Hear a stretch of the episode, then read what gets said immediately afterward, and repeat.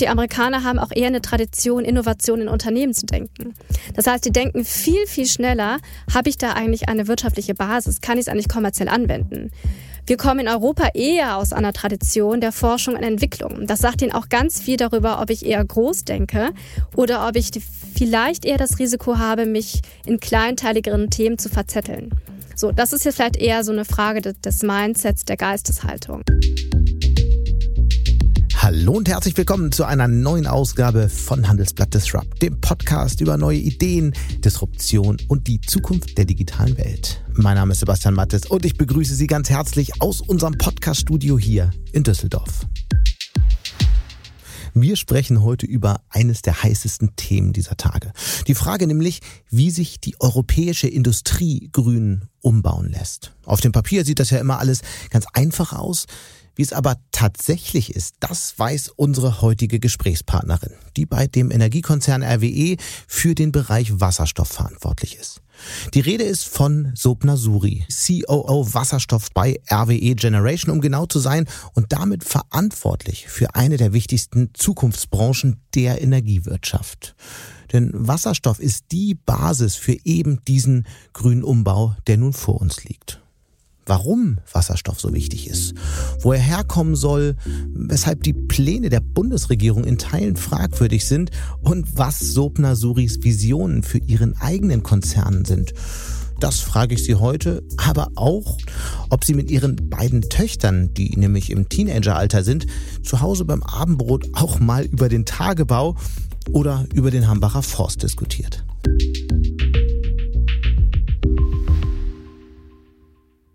Und damit gleich zu Sopna Suri, COO Hydrogen bei RWE Generation, die ich jetzt ganz herzlich hier bei uns im Podcaststudio begrüße. Hallo, Frau Suri. Hallo Herr Mattes. Schön, dass Sie da sind. Ich frage mich, Sie sind ja hierher gekommen, heute ins Studio. Oft machen wir es ja äh, remote. Sind Sie jetzt mit dem Wasserstoffauto hier? Ich habe ein voll elektrisches Auto, mit dem ich heute von zu Hause hergekommen bin. Okay. Und das fährt sich super. Warum kein Wasserstoffauto, könnte man ja denken bei Ihnen? Wasserstoff ähm, ist sicherlich gerade für den Schwerlastverkehr sehr, sehr relevant, ähm, mhm. weil es eben dort wenig Alternativen gibt und weil ja auch große Distanzen zu überbrücken sind. Ja. Im Pkw-Verkehr ist momentan Elektromobilität sicherlich eher das Mittel der Wahl. Ist das eigentlich, wird das auf Dauer so bleiben? Das ist ja immer so die große Diskussion oder könnte das irgendwann auch mal eine Rolle spielen bei PKWs? Ich würde das niemals ausschließen. Mhm. Ähm, Frage ist aber natürlich tatsächlich, wie schnell ist man dann technisch dann auch adaptiv? Welche Infrastruktur muss eigentlich dann auch wirklich dann vorangebracht werden. Und es ist immer die Frage, wenn es eine alternative Technologie gibt, ja. die kostengünstiger ist, dann macht die einfach auch mehr Sinn. Und im Moment sind eben Batterien für den normalen privaten Gebrauch durchaus einfach das relevantere Medium. Sie sind COO bei RWE Generation und verantworten damit das Zukunftsthema schlechthin. Wie sind Sie eigentlich zu dem Thema Wasserstoff gekommen? War das alles Zufall, einfach so ein Karriereschritt, der anstand oder steckte dahinter sowas wie ein strategisches Ziel? Die erneuerbaren Energien begleiten mich ja schon sehr, sehr lange. Also mhm. ich habe schon damals zu E.ON-Zeiten die Strategie dort verantwortet ja. für die Renewables und mich lange Zeit mit Regulierungsthemen beschäftigt. Und ich sage das deshalb, weil die erneuerbaren Energien halt die notwendige Bedingung sind, um überhaupt das Thema Wasserstoff zu durchdringen. Mhm. Und jetzt ist, als ich dann zur RWE gekommen bin, habe ich mich dann ja auch mit den Renewables auseinandergesetzt. Und da war schon damals das Thema Wasserstoff ein möglicher Wachstumstreiber. Ja. Denn wenn ich Wasserstoff produzieren möchte, brauche ich eben auch großskalige Mengen in günstiger Form der Erneuerbaren. Und das war im Prinzip der Zugang für mich für das Thema. Dann gehen wir noch einen Schritt zurück. Ähm, E.ON damals, Thema erneuerbare Energien. Ich glaube, wenn ich es richtig erinnere, Sie waren nach dem wirtschaftswissenschaftlichen Studium bei McKinsey, ging dann ähm, zu E.ON, kam dann zum Thema Erneuerbare. Wie kam es damals dann zu dem Thema?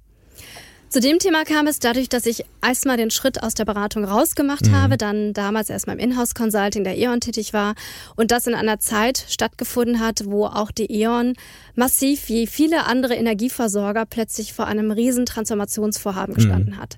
So, und wenn man sich über Transformation ähm, Gedanken macht und die Frage, welche Geschäftsmodelle denn zukunftsfähig sind, dann war das genau die thematische Brücke, um zu sagen, was begeistert mich eigentlich und wo sehe ich dann eben auch Zukunftsfähigkeit. Okay. Und das war eben der Schritt in die Erneuerbaren. Es gibt ganz viele Probleme, über die wir auch sicher gleich noch sprechen werden und ganz viele große Ziele und Vorhaben. Nehmen wir mal für einen Moment an, es klappt alles so, wie sich das Berlin und Brüssel wünschen und die Wasserstoffwirtschaft wird genauso Realität, wie es jetzt in den großen, in den tollen Präsentationen überall zu sehen ist. In was für einer Welt sind wir dann 2035 angekommen? Haben wir dann noch eine Industrie in Deutschland und wenn ja, wie sieht die aus? Das sollte das erklärte Ziel sein, die Industrie hier zu halten. Mhm. Und da sind Sie genau beim Knackpunkt. Also die Industrie braucht wirklich jetzt Planungssicherheit und klare Lösungen, mit denen sie eben agieren kann. Mhm. Im Energiesektor sind wir ja schon sehr weit vorangeschritten. Das heißt, dort haben wir ja auch durch das ich sag mal, Zertifikatesystem für CO2 schon einen Mechanismus gefunden, der die Energieindustrie schon ganz weit nach vorne gebracht hat. Aber auf der Molekülseite, also das, was die Industrie braucht, um auch Produkte weiterhin herzustellen und Erdgas zu ersetzen, braucht es eben noch die Lösung. Und dann spielt in mich Wasserstoff genau die Kernrolle. Jetzt eben schon den Einstieg zu wagen für diese Defossilisierung, mhm. sodass dann die Industrie natürlich auch 2035 sagt, ich kann auch tatsächlich noch wirtschaftlich in Deutschland produzieren und ich kann das im Sinne der ganzen Wertschöpfungsketten und natürlich auch die ganzen Kompetenzen hier vor Ort noch nutzen. Nehmen wir mal an, dass es, das klappt alles. Wie sieht dann die Industrie aus? Wie sieht dann vielleicht auch das ähm, Verkehrswesen aus? Wie heizen wir dann? Und welche Rolle spielt Wasserstoff bei alledem? Wir haben ja gerade schon geklärt, möglicherweise bei PKWs wird Wasserstoff nicht so eine große Rolle spielen. Also vielleicht gehen wir das einfach mal durch, damit man jetzt so ein, zum Start in unser Gespräch so ein, einmal das, das, den ganz großen, ähm, den Zoom aufzieht und das ganz große Bild bekommt. Also zunächst einmal gilt es ja, dass das, was elektrifiziert werden kann, elektrifiziert werden sollte. Das heißt, wenn wir über die Industrie sprechen, mhm. wird es natürlich viele Anwendungen geben, wo auch der grüne Strom nach wie vor sinnvoll eingesetzt werden kann. Für die Anwendung wie aber zum Beispiel in der chemischen Industrie, da brauche ich einen Stoff. Ja, ich brauche den als Ausgangsprodukt, um meine weiteren Produkte herzustellen. Oder auch in der Stahlerzeugung, wo ich heute eben Hochöfen habe, Koks letztlich einsetze und dann aber umgestellt habe auf ein Verfahren, wo ich mit Wasserstoff den Stahl produzieren kann. Weil Wasserstoff ist großartig. Wasserstoff kann nämlich auch reduzieren. Das heißt, aus dem Eisenerz das Sauerstoffmolekül herausholen. Also das könnte eine Welt sein, aber wenn Sie auch weiterdenken an mhm. Raffinerien, die heute auch schon grauen Wasserstoff einsetzen, also den Wasserstoff, den man aus Erdgas letztlich erzeugt, den zu ersetzen und dann kann die Raffinerie nämlich auch dann Produkte herstellen für die weitere Verarbeitung. Das heißt, da haben sie eine Industriewelt, die größtenteils auf Wasserstoff umgesattelt haben sollte. Und das ist 2035 dann ich würde sagen, dass, ob das in 2035 ist, wir sind ja mitten im Markthochlauf. Also ja. wir sind auf so einer Kurve und das ist im Prinzip eine Adaptionsfahrt. Sie werden manche Industrien sehen, die jetzt schon sehr, sehr schnell umsatteln werden, weil sie nämlich sonst als Alternative sehr hohe CO2-Vermeidungskosten haben. Sie werden auch viele Industrien sehen, wo es einfach Sinn macht, gesamtgesellschaftlich, politisch und wirtschaftlich diese jetzt umzustellen, weil einfach eine ganze Menge von Arbeitsplätzen dranhängen, eine ganze Menge von lokaler Industrie. Sagen Sie mal so Beispiele? Die Stahlindustrie ist ja. zum Beispiel eine, weil wir sehen ja auch eine gewisse Symbiose gerade mit dem Automobilsektor. Und Automobil, Sie haben vorhin über Auto, also Automobilität und Mobilität gesprochen, mhm. ist genau der Punkt. Also da gibt es natürlich unterschiedliche Ansichten heute, ob es eine E-Mobilität ist oder eben die Wasserstoffmobilität, aber da kommt es auf den Anwendungsfall an. Das heißt, 2035 sehe ich dann schon ein großes Netzwerk, also eine ausgesprochene Infrastruktur auf den großen Transportrouten, wo dann LKWs wirklich von Rotterdam über Hamburg nach Köln runterfahren können oder auch Richtung polnische Grenze und man sagt, ich habe halt eben wie heute die Möglichkeit, dann nicht mehr Diesel zu tanken, sondern ich tank dann eben Wasserstoff. Mhm. Und umgekehrt im privaten Bereich. Also wir sehen ja zunehmend, dass sich die E-Mobilität auch in anderen Märkten wie China beispielsweise schon längst durchgesetzt hat. Da sehen wir natürlich im deutschen Segment gerade noch teilweise, ich sag mal, unterschiedliche Strategien. Aber der Punkt ist ja, es wird sich das durchsetzen, was einfach ist und vom Verbraucher her natürlich auch kostentechnisch tragbar. Mhm. Was sind dann noch so Bereiche, an die man jetzt vielleicht nicht denkt? Ich meine, ich erinnere mich, dass Heizungsbauer, die so Gasthermen herstellen, lange die Hoffnung hatten, irgendwann gibt's, wird einfach Wasserstoff durch die Gasnetze gepumpt und sie können irgendwie ihre ähm, H2-Ready äh, Gasthermen weiter verkaufen. Also werden wir irgendwann auch mit Wasserstoff heizen? Sie haben es ja gerade gesagt, Wasserstoff durch die Gasnetze zu pumpen. Also der Kern des Ganzen, wie es im Wärmemarkt aussieht, also konkret mit was für einer Art von Technologie Sie zu Hause heizen werden, mhm. hängt ja maßgeblich daran, welche Infrastruktur wann zu welchem Zeitpunkt vorliegen wird. Heißt ganz konkret, also der Wärmemarkt ist natürlich nach den Industriesektoren auch irgendwann mal ein Anwendungsfall, aber sicherlich nicht der erste weil die Infrastruktur erstmal befüllt werden muss. Im Moment ist Wasserstoff ja noch ein relativ knappes Gut. Im Moment ist es noch relativ Also es gäbe teuer. gar nicht genug, die ganzen Gasthermen zu versorgen. Es gäbe gar nicht genug, um die ganzen Gasthermen zu versorgen. Und es geht ja auch darum, die Infrastruktur umzustellen. Sie können ja nicht einfach das Wasserstoffmolekül durchschießen. Weil ja? die Netze zu undicht sind, wie manche Studien sagen? Es geht darum, dass die Technik ähm, tatsächlich vorhanden ist, aber sie müssen im Prinzip ein Stück weit umrüsten. Sie müssen Ventile ersetzen. Sie müssen andere Kompressoren, Verdichter einsetzen. Weil die Eigenschaft des Wasserstoffmoleküls einfach eine andere ist als die vom Methan, also vom Erdgasmolekül. Und Wasserstoffnetze haben wir ja schon. Also es gibt ja im Ruhrgebiet schon lange. Oder? Es ist kleiner. Also weil alles was kleiner ist, können Sie sich wie so ein Netz vorstellen. Ja, ein kleineres Moskito oder eine kleinere Mücke kommt ja auch durch ein kleineres maschenartiges mhm. Netz. Wenn Sie aber die Maschen noch enger machen, kommt es halt auch nicht mehr durch. Und genau darum geht es. Und es funktioniert. Also es gibt heute schon Wasserstoffnetze. So, dann kommen wir aber zu dem Punkt, die müssen trotzdem umgesattelt werden. Mhm. Und sie haben ja nicht nur die Transportautobahnen, sage ich jetzt mal, sie haben auch die Landstraßen, die Verteilnetze. Und da kommen wir zu Ihrem Punkt. Ich brauche auch die Verteilnetze, um dann letztlich irgendwann mal den privaten Haushalt umzurüsten. Aber auch da würde ich sagen, macht es durchaus Sinn, technologieoffen zu sein. Und wenn Sie einfach mal auf die gesamte Wirtschaft gucken, auf die gesamte Volkswirtschaft, wäre es immer effizienter, erst eher großskalige Wärmepumpen, so wie wir es heute auch im Fernwärmesystem kennen, aber nicht mit ich sag mal, fossilgetriebenen Anlagen oder gasgetriebenen Anlagen, sondern durch eine große Wärmepumpe, dann Wasserstoff, dann auch letztlich. Die ja auch mit Wasserstoff betrieben werden könnte, ne? Na, Wärmepumpen werden durch Strom betrieben mhm. tatsächlich. Mhm. Ähm, aber damit können sie dann halt natürlich auch die Möglichkeit bieten, trotzdem Wärme zu erzeugen. Und diese Wärme kann halt in die privaten Haushalte gehen. Okay. Ne? Also das ist eine Möglichkeit. Und dann sozusagen separat davon auch natürlich auch zu sagen, der Wasserstoff muss trotzdem produziert werden, der kommt durch Elektrolyse, der kommt durch Importe. Mhm. Aber es ist ein Gesamtsystem. Bevor wir weitermachen, müssen wir, glaube ich, eine Sache mal klären für alle, die eigentlich nicht so tief drin sind im Wasserstoffbereich. Wie erklären Sie Ihren zwei Töchtern eigentlich, was Wasserstoff ist, wie Wasserstoff produziert wird? Ich erkläre denen das so, dass sie sich mal an ihren Chemieunterricht, ähm, ich glaube, das war so siebte, achte Klasse mal zurückerinnern sollten. Man brauchte Wasser, das Wassermolekül H2O. Sie brauchen eine Anode und eine Kathode, also sozusagen entsprechen die beiden Pole. Sie brauchen Elektrizität und durch diesen Prozess wird das Wassermolekül gespalten. Einmal in Wasserstoffmoleküle und einmal in Sauerstoffmoleküle. Das ist also insofern ein relativ trivialer Prozess, mhm. trivial im Kleinen, im Labormaßstab. Und jetzt geht es darum, genau diese Elektrolyse großskalig, industriell tatsächlich auch dann entsprechend umzusetzen. Bleiben wir doch mal bei Ihnen persönlich für einen Moment. Sie sind Tochter eines indischen Maschinenbauingenieurs. Ihr Vater kam in den 50er Jahren aus Indien nach Bielefeld und sie sind dann in Neuss aufgewachsen, haben dort Abitur gemacht und in Düsseldorf als erstes eine Banklehre. Welche Rolle hat denn eigentlich das Thema Technologie und Wissenschaft auch in Ihrer Jugend gespielt? Wenn man so Tochter eines Ingenieurs ist, dann kriegt man ja mitunter was mit oder war das gar kein Thema? Man kriegt so ein bisschen mit. Also mein Vater war tatsächlich auch leidenschaftlicher Ingenieur. Mhm. Das heißt dann mit entsprechend auch der Fokus darauf, dass alles, was naturwissenschaftlich orientiert war, für ihn einfach eine große Rolle gespielt hat.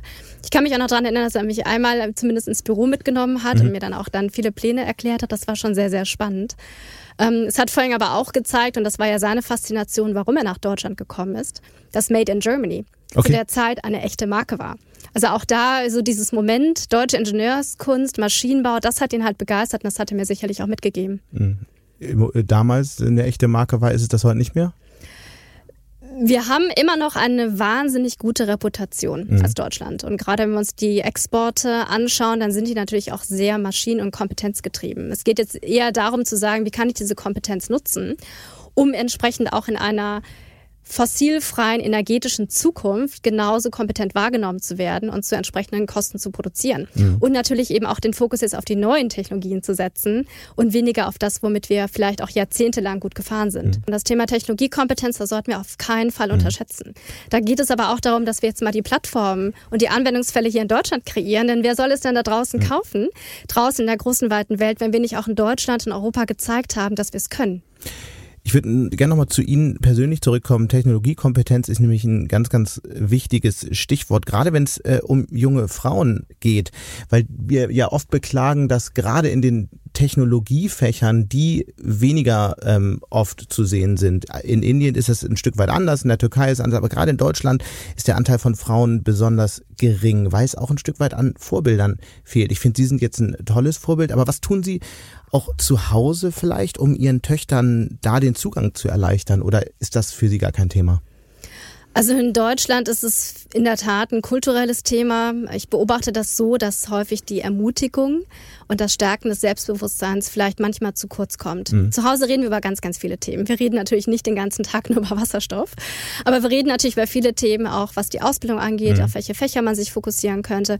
Die Frage auch, wie man unabhängig ist und unabhängig bleibt. Was heißt das? Ähm, damit meine ich einfach letztlich für sich selber einen Ausbildungsstand zu erreichen, der einem einfach Optionen im Leben offen hält. Ja, man kann sich später im Leben immer noch entscheiden, wie es weiterläuft. Aber wenn man nicht frühzeitig in die eigene Bildung und Ausbildung investiert hat, mhm.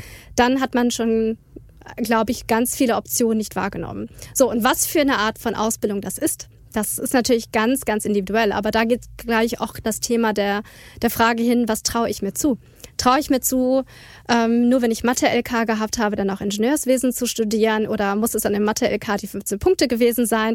Wie vergleiche ich mich dann mit wem da draußen? Mhm. Und ich glaube, das ist eher so eben die Frage der des Selbstbewusstseins, was ich mit meinen Töchtern gerne diskutiere. Und bei Ihnen äh, war das dann der Weg zu McKinsey, diese Unabhängigkeit, weil Sie da so einen großen Überblick über alle Branchen erstmal kriegen oder wo, wo hat man das bei Ihnen im Lebenslauf gesehen?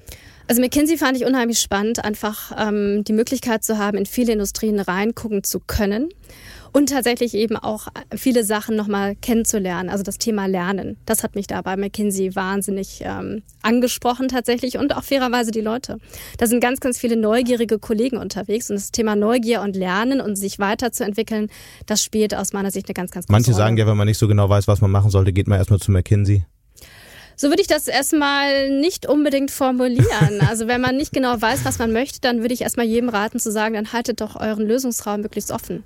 Ja. Dann macht es ja weniger Sinn, sich jetzt schon komplett festzulegen. Mhm. Und ich habe sicherlich auch nach der Banklehre, ähm, die ich gemacht habe, auch mit dem Wissen, dass ich danach auf jeden Fall studieren möchte, ähm, da habe ich erstmal einen Sektor kennengelernt. Ähm, sehr, sehr spannend. Aber dann war für mich die Frage, ist das eigentlich alles? Nein, das ist nichts alles, ja. Mhm. Und gerade von meinem Vater wusste ich ja, neben Finanzwesen gibt es ja eben auch ganz viele andere produzierende Elemente. Und mit dem Schritt dann aus McKinsey heraus in die Energiewirtschaft, da bin ich sehr, sehr dankbar, dass ich da noch ein Feld für mich habe entdecken können, was mich jetzt tatsächlich begeistert.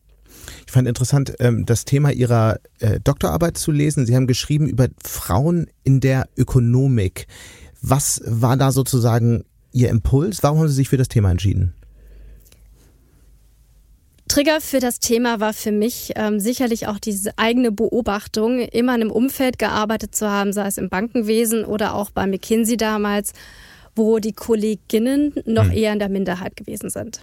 Bis so. heute ja auch in vielen Feldern sind. Ja, und da sind wir vielleicht wieder bei der Frage, die Sie vorhin gestellt haben, warum ist das eigentlich so? Mhm. Ja, warum traut man sich vielleicht gewisse Felder einfach nicht zu? Ähm, damit verknüpft aber auch, ich habe immer ein ganz ausgeprägtes Interesse an volkswirtschaftlichen Themen gehabt, ganz konkret an Institutionen, Ökonomik. Und dann nämlich die Frage zu stellen, Warum ist das eigentlich so? Was für ein Bild haben wir denn vom sogenannten Akteur? Von demjenigen, ja, von dem sogenannten Menschen in der Wirtschaftswissenschaft, der denn dann agiert. Und das hat mich dann halt letztlich dazu gebracht zu sagen, dann gucke ich mir dieses Akteursmodell an und untersuche doch mal, wieso es eigentlich so definiert ist, wie es ist und warum Frauen in der wirtschaftswissenschaftlichen Theorie noch gar nicht so hinreichend untersucht worden mhm. sind. Und was waren da so die zwei, drei Erkenntnisse, die Sie mitnehmen, die Ihnen auch ein Stück weit geholfen haben, das größere Bild in der Wirtschaft zu verstehen? Zum einen definitiv ganzheitlich zu denken. Also es ist nie Rationalität, es gibt keine eindimensionale Rationalität. Man muss eben erklären können, ist es eine finanzmathematische Rationalität, mhm. ist das eine energiepolitische Rationalität, ist das eine umweltrechtliche Rationalität, ist es eine soziale Rationalität. Ähm, es geht ja auch weiter, wenn man sich dann überlegt, ich habe eine Rationalität, einen Beruf auszuüben, eine Ausbildung vorher absolviert zu haben. Was passiert denn dann, wenn ich in die Familie komme? Was macht das auch mit den Akteuren?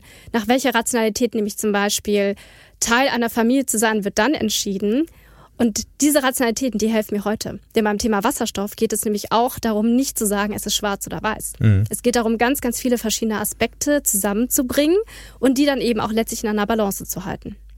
Sie haben sich auch mit dem Thema Frauenförderung immer wieder beschäftigt und das zum Thema gemacht. Dazu gehören ja, das ist ja allgemein hin bekannt, auch Vorbilder und Mentorinnen. Wer war das bei Ihnen eigentlich? Das größte Vorbild ist tatsächlich meine Mutter immer für mich gewesen. Ähm, vielleicht aber auch aus der aus dem Blickwinkel heraus, meine Mutter war für ihre Generation schon sehr gut ausgebildet. Die hat Jura studiert mhm. in Indien, hat in Indien auch schon als Anwältin praktiziert und ist dann nach Deutschland gekommen Anfang der 70er Jahre in einem Kontext, wo man mit der englischen Sprache nur limitiert anschlussfähig mhm. gewesen ist, wo man mit einem indischen Law Degree auch nur limitiert anschlussfähig gewesen ist und wo auch tatsächlich gesamtgesellschaftlich die Frage der Kindererziehung und Kinderbetreuung und Betreuungsmöglichkeiten einfach noch nicht existent gewesen ist. Das heißt, meine Mutter hatte einen Riesenbruch in ihrer Vita.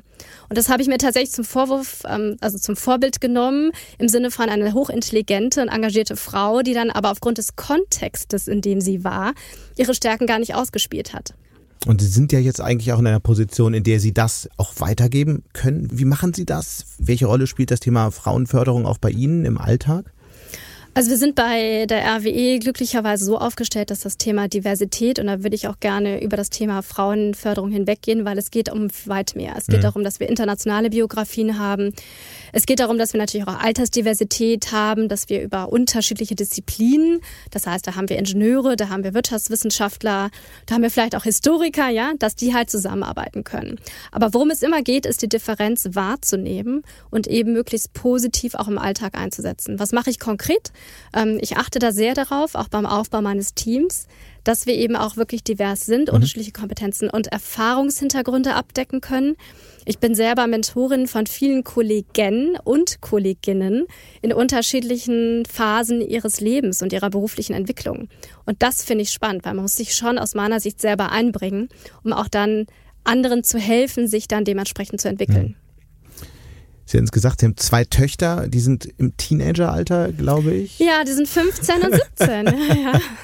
Ich kann mir vorstellen, dass die Diskussionen durchaus mal hitzig sind. Mittlerweile sind Sie ja, wir haben es besprochen, bei RWE, einem der größten CO2-Emittenten Europas. Ich könnte mir vorstellen, dass das Thema Klimawandel bei den beiden Töchtern durchaus eine Rolle spielt. Wie hitzig waren denn die Diskussionen bei Ihnen zu Hause, als RWE den Hambacher Forst gerodet oder später Lützerath abgeräumt hat? Was ging da bei Ihnen zu Hause am Frühstückstisch? Tisch ab?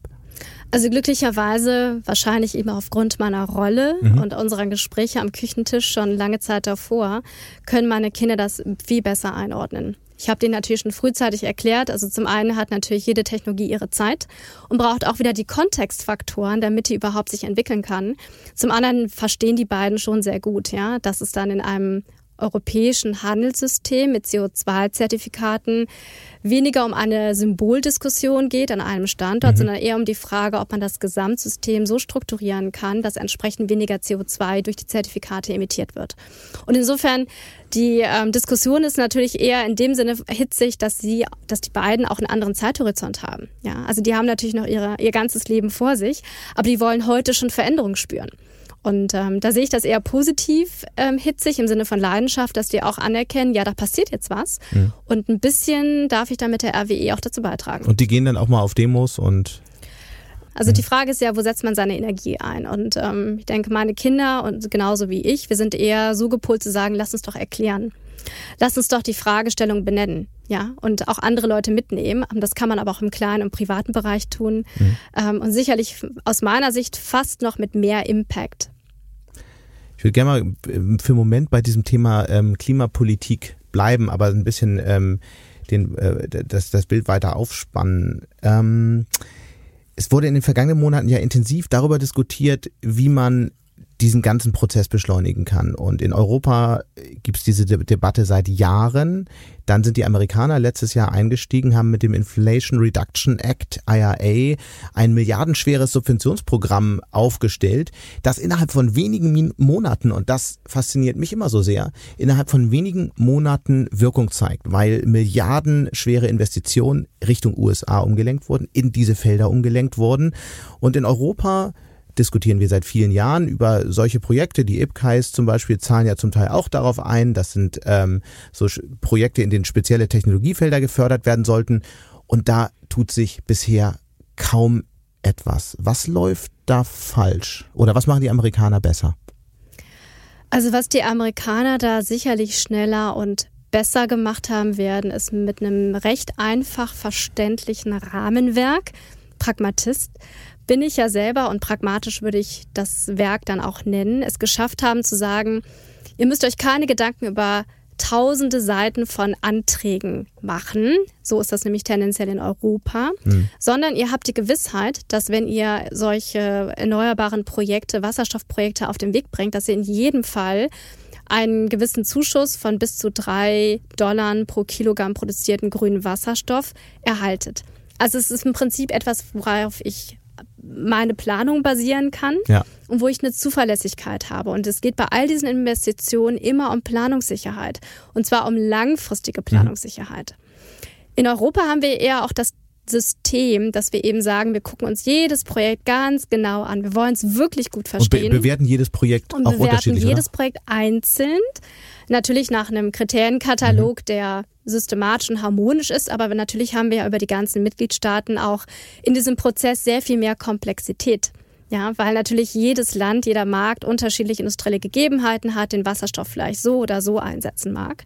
Und hinzu kommt, die Amerikaner haben auch eher eine Tradition, Innovation in Unternehmen zu denken. Das heißt, die denken viel, viel schneller, habe ich da eigentlich eine wirtschaftliche Basis? Kann ich es eigentlich kommerziell anwenden?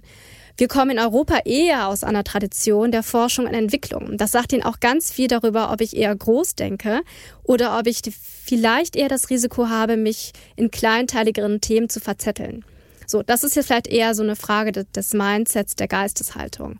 Aber ich würde auch sagen, hier in Europa ist schon ganz viel passiert. Sie haben die IPSAs, diese Important Projects of Common European Interest. Ähm, ich habe mich gerade ein bisschen drum gedrückt zu ja, erklären, ja, was ist. Ich habe das schon gesehen, ich habe das schon gemerkt. Ähm, warum gibt es das eigentlich? Ne? Das gibt es im Prinzip aufgrund des Beihilferechtes weil wir natürlich in Europa sicherstellen wollen, dass jeder Mitgliedstaat und jedes Unternehmen, jeder Akteur in jedem Staat die gleichen Voraussetzungen hat. Hm. Und die IPSAs sind eigentlich ein tolles Instrument. Nur haben wir da jetzt schon sehr, sehr viel Zeit drauf verwendet und warten immer noch alle in der Industrie darauf, dass Förderbescheide wirklich erstellt oder erteilt werden. Ähm, aber zugleich, Europa hat ja mittlerweile auch den sogenannten delegierten Akt, im Prinzip eine Verordnung auf den Weg gebracht, die uns jetzt auch Planungssicherheit geben wird, was ist denn eigentlich überhaupt grüner Wasserstoff? Ja, ist ja nicht so simpel, dass ich sage, ich habe eine Windturbine oder ich habe ein Solar-PV-Feld und dann produziere ich erneuerbare Energien und die kann ich dann für die Elektrolyse nutzen, um grünen Wasserstoff herzustellen. Nein. Europa, die Europäische Kommission hat definiert, was eigentlich für Kriterien erfüllt sein müssen, damit das funktioniert. So, und dieser Verordnung, auch das war ein langer demokratischer Aushandlungsprozess, mhm. der wird jetzt hoffentlich bald zeitnah auch wirklich umgesetzt werden. Ich frage mich bei diesen ganzen Unsicherheiten, über die Sie ja völlig zu Recht sprechen, und ähm, das wird ja von Ihrer Branche auch massiv kritisiert. Äh, ist es da überhaupt sinnvoll, jetzt schon so viele Milliarden in das Feld zu investieren? Sollte man nicht eher in den USA investieren, wo die Dinge im Moment schon viel klarer sind? Es geht immer um das Und, nicht um das Entweder-Oder. Und wir haben jetzt in Deutschland. Das ist natürlich klar, dass das die PR-Abteilung so will, dass es gesagt wird von RWE. Überhaupt nicht. Also wir haben jetzt in Deutschland, Europa, Sie haben vorhin ja darüber gesprochen, wie sieht die Welt 2035 aus? Mhm. Wie stelle ich mir die vor? Ich wünsche mir sehr, dass wir den Wohlstand, den wir uns über Jahrzehnte hier deshalb erarbeitet haben, weil wir immer einen guten Zugang zu heimischer, lokaler Energie gehabt genau. haben, dass wir diesen Wohlstand auch in die Zukunft tragen. Aber dafür braucht es natürlich jetzt Lösungen, die auf den Weg gebracht werden müssen. Weil nochmal, selbst wenn morgen der Förderbescheid kommt, also Sie müssen sich vorstellen, bei einer Projektentwicklung da laufen technische Entwicklung, Planung, Genehmigungsprozesse. Da habe ich auch einen Kunden, einen potenziellen Nachfrager, der möchte einen kommerziellen Vertrag haben, der muss ausgehandelt werden. Ich habe einen Hersteller, den muss ich mir natürlich auch durch einen kompetitiven Prozess erstmal aussuchen. Mhm. Die haben unterschiedliche technologische Reifegrade. Das heißt, da ist ganz, ganz viel in Bewegung. Aber deshalb brauche ich jetzt eine Basis durch Förderung in der Zeit, wo die Technologie eben noch nicht reif ist, um mich auf den Weg zu machen, um dann auch 2035 den Wohlstand hier zu haben. Und der Industrie zu zeigen, wisst ihr was? Ihr dürft jetzt umstellen. Ihr dürft eurerseits auch Investitionen tätigen. Und das würden sie ja nicht tun, wenn sie nicht wüssten, dass sie auch hier in Deutschland vor der Tür Zugang zu entsprechender hm. Energie hätten. Schauen wir, blicken wir mal jetzt nicht auf die Kosten, die es ähm, verursacht, wenn wir eine äh, Anlage in einem Stahlwerk umrüsten auf Wasserstoffbetrieb, sondern nur auf die hinterher ähm, laufenden äh, Kosten. Wann ist denn Wasserstoff eigentlich so billig wie heute Gas? Wann ist das, ist es vergleichbar? Ich würde die Frage anders stellen. Es geht weniger darum, was das absolute Kostenniveau sein wird. Es geht eher um die Frage, Was für Alternativen haben wir, wenn wir unsere Klimaziele alle ernst meinen und durchhalten wollen? Und was für Alternativen gibt es denn? Es wird ja nicht die Alternative sein, noch die nächsten 50 Jahre mit reinem Erdgas weiter zu produzieren. Weil dann sind die Klimaziele und 2045 möchte Deutschland ja klimaneutral mhm. sein, die RWE sogar schon 2040. Dann wird das halt sozusagen gesamtsystemisch nicht funktionieren. Es geht das heißt, darum, Sie meinen, die, äh, durch die hohen CO2-Preise, die ja immer weiter steigen, um den CO2-Ausstoß äh, zu reduzieren, ist dann Gas irgendwann so teuer? Es wird irgendwann auch teurer werden, wenn sozusagen das volle CO2-Thema mit eingepreist mhm. ist, mit Sicherheit. Aber es geht natürlich darum, dass wenn Sie jetzt Elektrolyse ausbauen, Sie zum einen natürlich auch Skalenerträge hinbekommen mhm. werden. Das heißt, wenn ich eine kleine Elektrolyse habe, dann sagt mir der Hersteller, ich brauche nur ein kleines Werk. Mhm. Wenn ich eine große Elektrolyse mache, sozusagen ab 100 MW und dann irgendwann im Gigawatt-Bereich, dann sagt der Hersteller, fantastisch, ich baue meine Produktionskapazitäten auch wirklich aus. Und damit können Sie wie damals noch bei Ford, ähm, wo die Automobile zum ersten Mal vom Band gelaufen sind, können Sie natürlich auch Kostendegression tatsächlich erreichen. Das ist ein Faktor. Der zweite Faktor ist der Strom. Mhm. Der Strom, der in die Elektrolyse reingeht. Und auch da bewegen wir uns ja in einem System, wo zunehmend mehr erneuerbare Energien in das System reinkommen. Und erneuerbare Energien haben den Vorteil, die brauchen ja keinen Brennstoff. Ja, die operieren mit Wind oder mit Sonne. Mhm. Das heißt, auch dann werden wir irgendwann mal im System nicht nur durch die Verfügbarkeit, aber auch eben durch die Kostenstruktur viel günstigere Preise sehen. Und damit wird natürlich in Summe auch die Elektrolyse viel günstiger und wird sich dem annähern, wo wir vielleicht historisch gesagt haben, da war der Erdgaspreis. Ja, aber der war vielleicht auch nicht wirklich fair marktberechtigt. Und wann, wann ist der, Zeit, der Zeitpunkt erreicht? Ich würde sagen, so 2035 werden wir auf jeden Fall sehen, dass grüner Wasserstoff kompetitiv wird. Mhm. Ähm, gerade im Verhältnis zu sogenannten blauem. Das ist ja der Wasserstoff, der auf Erdgasbasis generiert wird, wo dann letztlich CO2 auch abgeschieden wird und dann unter die Erde gebracht wird, zum Beispiel in der Nordsee. Diese Klassifizierung, welcher Wasserstoff jetzt ähm, genutzt werden darf, was wirklich grün ist oder nicht, das machen sich ja die Amerikaner auch leichter.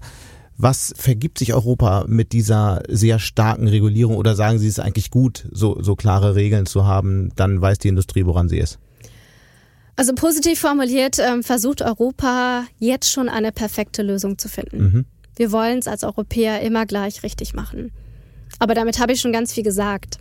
Denn in einem neuen Industriefeld, wo die Industrie sich erst entwickeln muss, dann schon vorwegnehmen zu wollen, wie es denn dann vielleicht irgendwann mal Mitte der 30er Jahre sein kann und ob das der richtige Startpunkt ist, um etwas ins Laufen zu bringen, das ist nicht ganz einfach. So, und was die Amerikaner machen, die machen es halt einfach pragmatisch. Ja? Die sagen, lasst uns doch jetzt erstmal anfangen, nicht zu kleinteilig denken, also uns eher nicht verzetteln. Und ja, vielleicht ist das auch keine perfekte Lösung, aber es ist zumindest eine Lösung, mit der alle Beteiligten in der Industrie arbeiten können.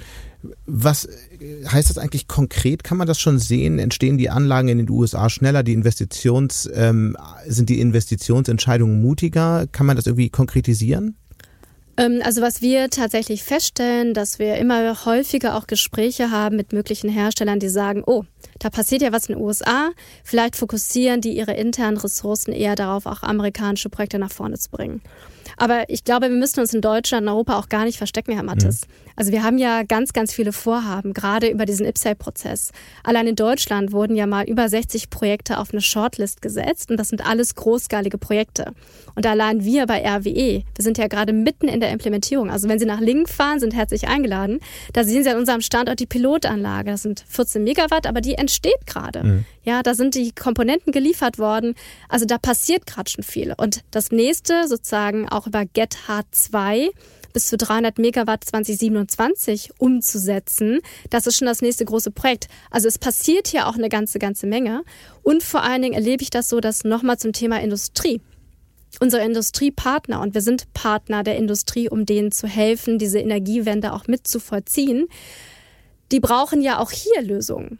Ja, weil die Alternative, und das ist natürlich ein Risiko, dass manche sagen, hm, wenn ich ein international aufgestelltes Unternehmen bin, dann könnte ich ja in meinem Portfolio Europa untergewichten oder Deutschland weniger stark gewichten und meine Aktivitäten in den USA oder Kanada nach vorne bringen. Das ist natürlich ein Risiko. Ich erlebe auch Diskussionen, wo manche der Industriepartner sagen, ich habe heute die gesamte Wertschöpfungskette von A bis Z hier, aber vielleicht macht es ja Sinn, dass ich A bis D eher woanders produziere oder vielleicht nur importiere. Mhm. Das ist das Thema Stahlindustrie mit sogenannten reduzierten Eisenschwamm. So, nichtsdestotrotz sagen sie aber alle, wenn wir könnten, dann würden wir gerne hier bleiben. Einfach, weil sie hoch ausgebildete äh, Mitarbeiter haben, weil sie ja auch in einer gewissen Verbundlogik unterwegs sind, weil man natürlich auch die Abnehmer kennt, weil ganze Wertschöpfungsketten sich industrieweit Aber nur, etabliert nur, damit ich es nochmal verstehe, die, die eigentliche Konkurrenzsituation, die dadurch entsteht, ist um vielleicht Know-how, aber vor allem auch Technologie, Zuliefererkapazität oder wo, wo entsteht die zwischen Europa und den USA? Das ist im Moment eher die Frage, wo ist der Markthochlauf schneller? Also die Konkurrenzsituation entsteht natürlich da, wenn Unternehmen sagen, ich kaufe dann zukünftig mehr erneuerbare Energien und Wasserstoff mhm. in den USA ein und habe dann dort meine produzierenden Kapazitäten. Die Konkurrenz entsteht auch dort, wo Hersteller sagen, in den USA bekomme ich konkrete Aufträge, weil dann schon dort Finanzinvestitionsentscheidungen getroffen worden sind. In Europa warte ich aber noch. Mhm weil ich ja natürlich auch noch keine Finanzinvestitionsentscheidung treffen kann, solange ich nicht weiß, ob eine Förderung kommt und damit zumindest mal die Grundlage habe, um ein Projekt umzusetzen. Allen ist klar, Sie hatten es auch immer wieder angedeutet, äh, Deutschland allein wird natürlich diese Mengen an geplanten Wasserstoff niemals allein produzieren können, Europa möglicherweise auch nicht. Die Bundesregierung treibt ja öffentlichkeitswirksam internationale Wasserstoffpartnerschaften voran. Was halten Sie davon? Wie realistisch ist das eigentlich, dass ein großer Teil dieses Wasserstoffs irgendwann aus Afrika, Australien oder sonst wo aus der Welt herkommt? Es ist total wichtig, dass wir alle verstehen, dass wir heute ja schon netto Importland sind, wenn es um Energie geht. Mhm. Das ist jetzt nichts Neues. Es ist aber genauso wichtig zu verstehen, dass wir natürlich auch zukünftig, auch wenn wir alle unsere erneuerbaren Energieressourcen nutzen und ganz, ganz, ganz viel Elektrolyse ausbauen, werden wir trotzdem ungefähr 70 bis 80 Prozent des Wasserstoffs, der ja nichts anderes als, ich sage jetzt mal, so ein Speichermedium und Transportmedium für die erneuerbaren Energien darstellt, zu importieren. So, und deshalb die Frage, natürlich ist das wichtig. Es ist wichtig, Importpartnerschaften mit anderen Märkten zu schließen, damit auch unsere Bezugsquellen zu diversifizieren. Also auch zu lernen, dass es vielleicht durchaus Sinn macht, mehrere Möglichkeiten zu haben, woher ich das Molekül importieren kann. Und dann aber auch darüber nachzudenken, woher kommen die denn? Mhm. Und da würde ich immer erstmal anfangen in der Nachbarschaft. Also Europa ist groß, ja. Also innerhalb von Europa, wenn ich an UK denke, wenn ich an die nordischen Länder denke, da eher aber Pipeline den Wasserstoff zu importieren, weil dies bis ungefähr drei bis 4.000 Kilometer auch der kostengünstigste Transportweg ist. So, und wenn ich da die Möglichkeiten ausgeschöpft habe, dann macht es natürlich immer Aber Sinn. sind sie natürlich noch bei weitem nicht, oder? Nee, wir sind bei weitem natürlich noch nicht da, aber wir, wir treiben es überall an. Mhm. Also es sind ja gerade Märkte wie UK ist einer der größten Offshore-Windmärkte mhm. weltweit. Das heißt, die haben ganz schön viel Offshore-Windstrom und die denken natürlich darüber nach, inwieweit eine Partnerschaft auch helfen kann, sozusagen eine Win-Win-Situation zu kreieren. Aber auch nochmal, wir reden über Pipeline-Projekte, die heute noch nicht bestehen. Das heißt, die Pipeline-Projekte kommen aber dann erst wieder zum Tragen, wenn klar ist, ich habe auf der einen Seite einen Produzenten und ich habe auf der anderen Seite einen Abnehmer. Und genauso haben wir als RWE ja auch eine Partnerschaft mit der Equinor ähm, auf den Weg gebracht, gerade vor dem Hintergrund zu sagen, auch wir wollen natürlich Sicherheit haben. Mhm. Und aus Norwegen vielleicht am Anfang erst blauen Wasserstoff und dann später mal grünen Wasserstoff zu importieren. So, und jetzt Ihr Punkt zu, was ist denn mit Afrika und dem Rest der Welt? Namibia zuletzt. Namibia zuletzt, genau. Also es gibt viele, viele Länder auf diesem Planeten, da sind die Stromerzeugungskosten aus Wind und Sonne signifikant günstiger als in Deutschland. Mhm. Das ist so. Und natürlich macht es dann hochgradig Sinn, dass solche Märkte auch zunehmend lokal ähm, Projekte entwickeln, damit auch lokale Jobs kreieren, damit auch Wertschöpfung im Land halten und sich dann, ich sage jetzt mal eher als Partner auf Augenhöhe zunehmend etablieren werden. Also auch der ganze globale Süden ja, hat einfach jetzt eine Riesenchance, tatsächlich auch ein ganz signifikanter Akteur auf der weltweiten Bühne zu werden. So, und dann geht es eigentlich nur aus deutscher Perspektive darum zu sagen, ich brauche ganz viele Partnerschaften, ich brauche ganz viele unterschiedliche und die mhm. werden auch unterschiedlich im Zeitablauf kommen. Ich frage mich da immer nur, ich meine, wir haben darüber gesprochen, Pipelines ist die billigste Methode, ähm, das Molekül zu transportieren. Aber wenn wir jetzt eben nach Namibia schauen, dann muss der Wasserstoff verflüssigt werden, dann muss er transportiert werden. Also wie viel teurer ist das eigentlich und wann wird das wirklich wirtschaftlich möglich sein? Also zunächst einmal Wasserstoff ähm, zu transportieren, wenn es nicht über eine Pipeline funktioniert, geht im Moment nur via Schiff. Mhm. Ähm, auf der Erdgasseite kennen wir das in der Tat, wie Sie gesagt haben, durch eine Verflüssigung. Ähm, die Eigenschaft des Wasserstoffmoleküls ist aber die, dass sie dafür sehr, sehr viel mehr Energie aufwenden müssten. Ja ähm, sehr, sehr viel mehr Energie. Sie müssten auch mit ganz anderen Druckstufen arbeiten und das treibt im Endeffekt immer die Kosten. Das heißt, im Moment gehen eigentlich weltweit auch alle Studien davon aus, dass den Wasserstofftransport, dass dieser eher über Derivate funktioniert. Das heißt, ich wandle den Wasserstoff um, einfach in eine anderes Art von Molekül. Das kann dann Ammoniak sein mhm. beispielsweise, weil Ammoniak ist auch kein Hexenwerk. Ja, das wird heute schon global gehandelt. Es gibt ähm, Schiffe, die Ammoniak transportieren. Das ist dann auch flüssig. Nur dann haben sie die Herausforderung, wenn der Ammoniak dann in Deutschland anlanden würde oder anlanden wird, was mache ich denn damit? Entweder nehme ich den eins zu eins in Industrien, die sowieso schon heute Ammoniak verwenden. Das macht am meisten Sinn. Das heißt, ich ersetze grauen Ammoniak durch grünen. Oder wenn ich das irgendwann mal ausgeschöpft habe, ist die Frage, cracke ich den? Also mache ich das Ammoniakmolekül ähm, NH3 wieder kaputt, um daraus ein Wasserstoffmolekül zu haben. Da verliere ich wieder Energie, da habe ich wieder Kosten und das treibt natürlich die, genau die Frage, egal wie günstig der Wasserstoff irgendwo in Namibia produziert worden ist, da kommt ganz viel entlang dieser Transportkette mhm. dann hinzu. So, dann war Ihre Frage, wann ist das wirtschaftlich? Es ist eher die Frage, für welchen Anwendungsfall brauche ich welche Volumina, in welcher Qualität, zu welchem Zeitpunkt, an welchem Ort mhm. und kann dann Ihnen beantworten, was wirtschaftlich bedeutet. Weil jede Industrie hat ja eine unterschiedliche Zahlungsbereitschaft. Ja, und sozusagen in dem Kontext müssen Sie es sehen, aber auch da Projekte, wie sie vielleicht in Namibia entstehen oder in den USA, auch für den Export übrigens und nicht nur für den amerikanischen Einsatz, müssen sich alle die Frage stellen, auch da, wie skaliere ich eigentlich Investitionen hoch, ähm, damit auch dort eine Kostendegression einsetzt. Weil ich glaube, der äh, Eindruck, der in der Öffentlichkeit entstanden sein könnte, ist halt, ja, dann machen wir diese Partnerschaften mit den Ländern und die werden irgendwie Wasserstoff liefern, aber man muss sich immer wieder klar machen, es ist halt viel, viel teurer. Ähm, es ist teurer, als wenn sie den Wasserstoff vor Ort nutzen würden und nicht erst transportieren müssten. Mhm. So, aber die Frage ist ja, wo wird er denn gebraucht? Wo genau wollen sie denn defossilisieren? Und dann ist die Frage, wie viel teurer oder genauso teuer ist dann der importierte Wasserstoff, egal in welcher Form, mit dem Wasserstoff, den sie auch heimisch lokal hier produziert haben. Da sind aber sozusagen hier haben sie vielleicht höhere Stromentstehungskosten als woanders. Dafür haben sie aber die Transportwege nicht. Also insofern, das wird sich wahrscheinlich eher irgendwann daraus nivellieren. Wir haben ja über die ähm, Unsicherheiten schon ein Stück weit gesprochen, äh, mit denen Ihre Industrie konfrontiert ist. Wenn wir vielleicht mal die drei Stufen anschauen. Wir haben auf der, einen, auf der einen Seite die Energie, die ja kommen muss, die grüne Energie, um grünen Wasserstoff zu produzieren. Wir haben die Produktion und wir haben den Transport. Über den haben wir ja nur am Rande gesprochen. Wir brauchen ja tatsächlich ein großes Wasserstoffnetz auch in Deutschland, damit der transportiert werden kann. In welchen dieser drei Felder ist, sind aus Ihrer Ihrer Sicht im Moment die größten Unsicherheiten zu fürchten? Alle drei Felder haben ihre Herausforderungen. Also wenn ich jetzt mal mit ähm, dem Thema Produktion kurz anfange, das haben wir vorhin ja schon beleuchtet, mhm. da geht es darum, einfach große Projekte jetzt zu etablieren, damit sie entsprechend jetzt auch die Kosten runtertreiben mhm. können über die Zeit. Ähm, wenn Sie über die Transportseite nachdenken, ja, wir freuen uns sehr. Ich freue mich sehr, wenn wirklich ein bundesweites großes Wasserstoffkernnetz kommt. Warum? Glauben Sie, dass das kommt? Weil ohne Infrastruktur kein Wasserstoff. Absolut. Glauben Sie, dass das jetzt kommt? Wird ja lange darüber diskutiert.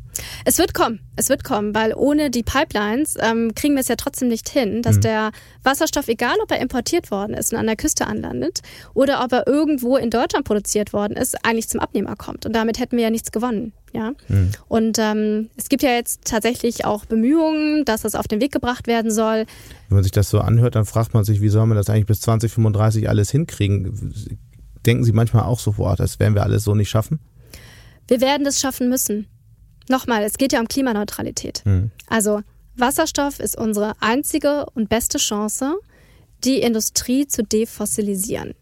So, und jetzt geht es ja nur darum zu verstehen, das ist kein Schalter, den ich umlege, sondern ich muss eben jetzt schon anfangen, die richtigen Weichen zu stellen, sei es durch entsprechende Regularien, durch Fördermechanismen, aber halt natürlich auch, indem ich zeige, es funktioniert, um dann 2035 genau die Welt zu haben, die wir brauchen. Ich frage mich halt, es gibt auch noch ein paar regulatorische Themen, die offen sind, wie sich, wie das eigentlich äh, passieren soll, gerade in Deutschland bei einer Bundesregierung, die sich nicht mal auf ein Heizungsgesetz einigen kann. Was sind denn so die zwei, drei Dinge, die jetzt ganz dringend entschieden werden müssten aus Ihrer Sicht? Also es wäre schön, wenn dieser Kabinettsentwurf zum Wasserstoffkernnetz auch wirklich dann durch das Parlament bestätigt würde. Dann haben wir nämlich schon mal dieses Puzzleteil Infrastruktur. Mhm. Ähm, es wäre auch sehr hilfreich, wenn ganz konkrete Verordnungen 2023 auf den Weg gebracht würden, damit man weiß, was ist denn außerhalb der europäischen Fördermechanismen auch in Deutschland möglich. Also gibt es auch eine nationale Förderung für Elektrolyse, sei es auf dem Land oder auch perspektivisch irgendwann mal auf See. Weil nochmal, ich muss es heute wissen, ich brauche einen Planungsraum, ich brauche die Spielregeln und dann können die Akteure auf dem Spielfeld anfangen loszulegen. Ähm, das sind sicherlich ganz, ganz, ganz wichtige Themen. Und ähm, vielleicht auch nochmal dann die, ähm, die Brücke schlagen. Es geht ja nicht nur um Elektrolyse. Es geht dann irgendwann mal auch mal ein Marktdesign, was die Bundesregierung jetzt bald mal auf den Weg bringen sollte, um auch wasserstofffähige Gaskraftwerke irgendwann hier im System zu haben, weil wir sind mitten im Kohleausstieg. Und der Kohleausstieg 2030 ist nur dann möglich, wenn wir diese wasserstofffähigen Gaskraftwerke haben, weil je mehr Wind und Sonne im System ist, desto mehr brauche ich bauen. auch verlässliche Last. Genau, mhm. die muss jemand bauen. Also brauche ich auch da die Spielregeln. Ich brauche eine Sicherheit, dass das funktioniert ähm, und dass es auch eine wirtschaftliche Investition sein kann. Mhm. So Ziele lassen sich ja immer ganz leicht festschreiben. Ich habe manchmal das Gefühl, dass wir in Deutschland äh, nicht so gut da drin sind, zu überlegen, was eigentlich alles passieren muss, um diese Ziele zu erreichen, so die wirklich konkreten Zwischenschritte festzulegen. Ist das so eine richtige Diagnose? Ja, also da würde ich mir von der Bundesregierung einfach wünschen, dass wir da jetzt auch versöhnlich sind und einfach sagen, okay, was muss jetzt auch wirklich gemacht werden? Und nochmal, es ist eine Investition in aller unsere Zukunft droht eigentlich äh, die USA, Deutschland oder Europa abzuhängen, wenn wir da jetzt nicht schnell reagieren? Wir stehen im internationalen Wettbewerb. Und das ist genau der Punkt, den ich, ähm, der mir wichtig ist. Ne? Wenn wir uns mhm. halt in viel, vielen kleinen Details verlieren, dann haben wir ein Risiko, uns zu verzetteln. Und die Amerikaner haben aber jetzt schon was auf den Weg gebracht, was hilft. Aber ganz ehrlich, wir müssen auch gar nicht so weit gucken. Selbst wenn ich in Europa vor die Haustür gucke. Also in UK beispielsweise gibt es ein System, was jetzt auch ähm, für Projekte offen geschaltet werden soll gegen Ende des Jahres, mhm. wo man sich bewerben kann. So ein bisschen im Sinne von sogenannten Differenzverträgen. Das heißt, ich bekomme als Abnehmer, weiß ich, ich zahle nicht mehr als den jetzigen Erdgaspreis. Ähm, und ja, ich habe aber eigentlich Kosten vom Wasserstoff, der darüber liegt. Und diese Differenz, die trägt eigentlich der Staat. Das ist relativ einfach. Es ist trotzdem wettbewerblich mhm. und das ist eine Klarheit, die man umsetzen kann. Wenn ich nach Niederlande gucke, dann gab es im letzten Jahr eine Ausschreibung, wo kombiniert wurde zwischen Offshore-Wind, was wir ja massiv brauchen werden in Nordwesteuropa, mit Elektrolyse. Also auch da haben die einfach systemisch gedacht. Und ich will damit nur sagen, wir haben ganz viele tolle Ansätze in Europa und in Deutschland geht es aber vor allen Dingen jetzt mal darum, die PS auf die Straße zu bringen, damit wir uns eben nicht überholen lassen. Sie hatten gerade gesagt, man muss auch mal vor die eigene Haustür schauen. Wenn Sie so vor die eigene Haustür schauen, was sind denn so besonders spannende Technologien rund um Wasserstoff, die Sie in der letzten Zeit fasziniert haben, die wir vielleicht jetzt mal noch kurz kennenlernen sollten? Ja, also zum einen ist es momentan einfach nur sinnvoll, technologieoffen zu sein. Also wir selber beschäftigen uns mit drei Technologien rund um die Elektrolyse. Das sind unterschiedliche Technologien. Die haben unterschiedliche Visionen, sage ich jetzt mal, oder auch technisch beurteilen wir die wie schnell kann der Kapitaleinsatz runtergehen? Wie effizient laufen die eigentlich? Wie beständig sind die und zuverlässig? Ähm, wie reagieren die eigentlich darauf, wenn die Schwankungen ausgesetzt sind und eben nicht immer nur konstant laufen? Mhm. Und das alles bestimmt halt auch, ob man und welche Technologie man für welchen Fall einsetzen möchte. Vielleicht so als letzte Frage. Wir haben viel über Energiewende gesprochen, über Zukunft, über Klimawandel und ähm, natürlich die notwendige Energiewende dafür. Wie sieht denn eigentlich die Energiewende bei Ihnen zu, zu Hause aus? Haben Sie eine Solaranlage, eine Wärmepumpe, Wasserstoffauto haben Sie nicht, haben wir ja schon zu Beginn geklärt. Ja, wir fahren voll elektrisch. Mhm. Ähm, wir haben Solaranlage auf dem Dach und wir haben sogar eine Batterie im Keller. Mhm. Und ähm, das ist in der Tat, also als wir das gemacht haben, gerade auch die Wärmepumpe, das war bei uns möglich, weil wir damals 2009 in einen Neubau eingezogen sind. Ja. Da war es nämlich genau die Diskussion, machen wir eine Gastherme oder machen wir eine Wärmepumpe. Ähm, da muss ich meinem Mann großes Lob zollen, weil der hat da damals schon vorausgedacht. Das war eine Überzeugungsentscheidung. Nein, mein Mann. Mein Mann hat überzeugend vorausgedacht und wir hatten tatsächlich die Diskussion und deshalb glaube ich, kann ich das gut nachvollziehen. Ich habe damals eher argumentiert, macht das finanziell eigentlich Sinn? Es hat finanziell damals nur limitiert Sinn mhm. gemacht. Er hat argumentiert, wir brauchen das aber im Sinne von Klimaneutralität. Und deshalb kann ich heute so gut nachvollziehen, wenn wir auch in der gesamten Gesellschaft diese Diskussion führen. Geht es eigentlich um Kosten? Geht es um Bezahlbarkeit? Geht es um Energieversorgung? Geht es eigentlich um Klimaneutralität? Das sind alles valide Dimension. Und jetzt geht es darum, dass wir das mit der Politik gemeinsam harmonisieren und eine Lösung hinstellen. Von harmonisieren ist dann nicht so wahnsinnig die Rede im Moment, ne? weil was wir derzeit sehen, ist eher, dass die Gesellschaft gespalten ist wegen dieser Frage. Wie kann man denn das überhaupt kitten, frage ich mich manchmal. Ähm, ich würde mir wünschen, dass wir noch viel mehr erklären. Ja, und da können natürlich Medien, können auch Sie, Herr Mattes, natürlich dazu beitragen, damit wir einfach mal klären und aufklären und auch mit Mythen aufräumen und manchmal vielleicht auch mal ganz ehrlich sind und sagen, natürlich, es wird seinen Preis haben, aber die Frage ist, was ist die Alternative?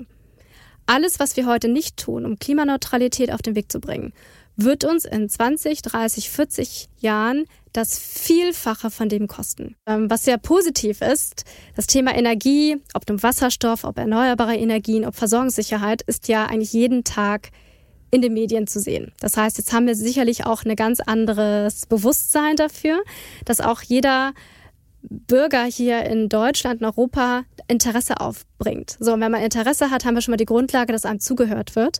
Und ja, da heißt es einfach Diskussion, Argumente austauschen und sich dann bitte auf einen vernünftigen, pragmatischen Kompromiss zu einigen. Frau Suri, ganz herzlichen Dank. Danke Ihnen.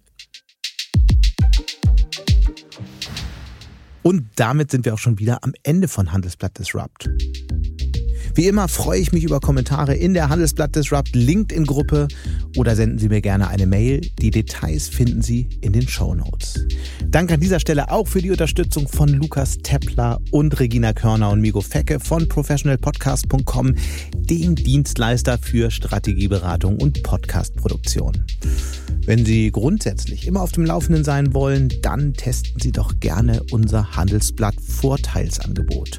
Damit lesen Sie die aktuellen Artikel plus alles aus dem Archiv für vier Wochen für nur ein Euro. Schauen Sie doch einfach mal nach unter handelsblatt.com slash Mehrwirtschaft.